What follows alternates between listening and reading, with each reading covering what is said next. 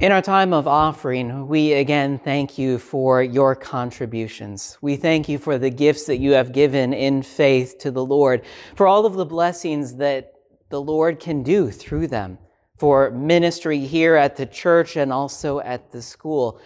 But we've been talking a lot about the treasures that we give the Lord.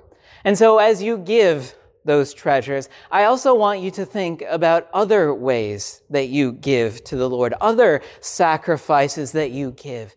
For we not only have our treasures from the Lord, but we also have our time.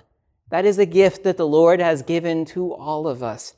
And as we begin this 40 day period when we are really concentrating on our prayer and devotional life, one of the biggest problems is finding a way to make it fit into our day. And just like with our financial contributions, it's very easy to just take whatever is left in the bank account and count that as our offering to the Lord instead of giving the first fruits.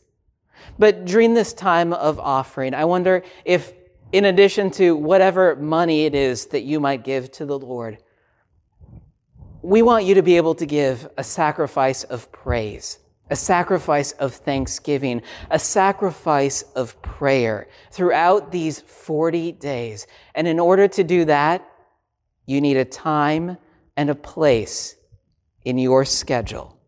So maybe you're thinking about the money that you give, and that's okay. But today, especially, think about the time that you give the Lord. Where in your schedule can you find time so that you can join us in this journey of prayer and so that the Lord could be a blessing to you, but also through you to the whole world?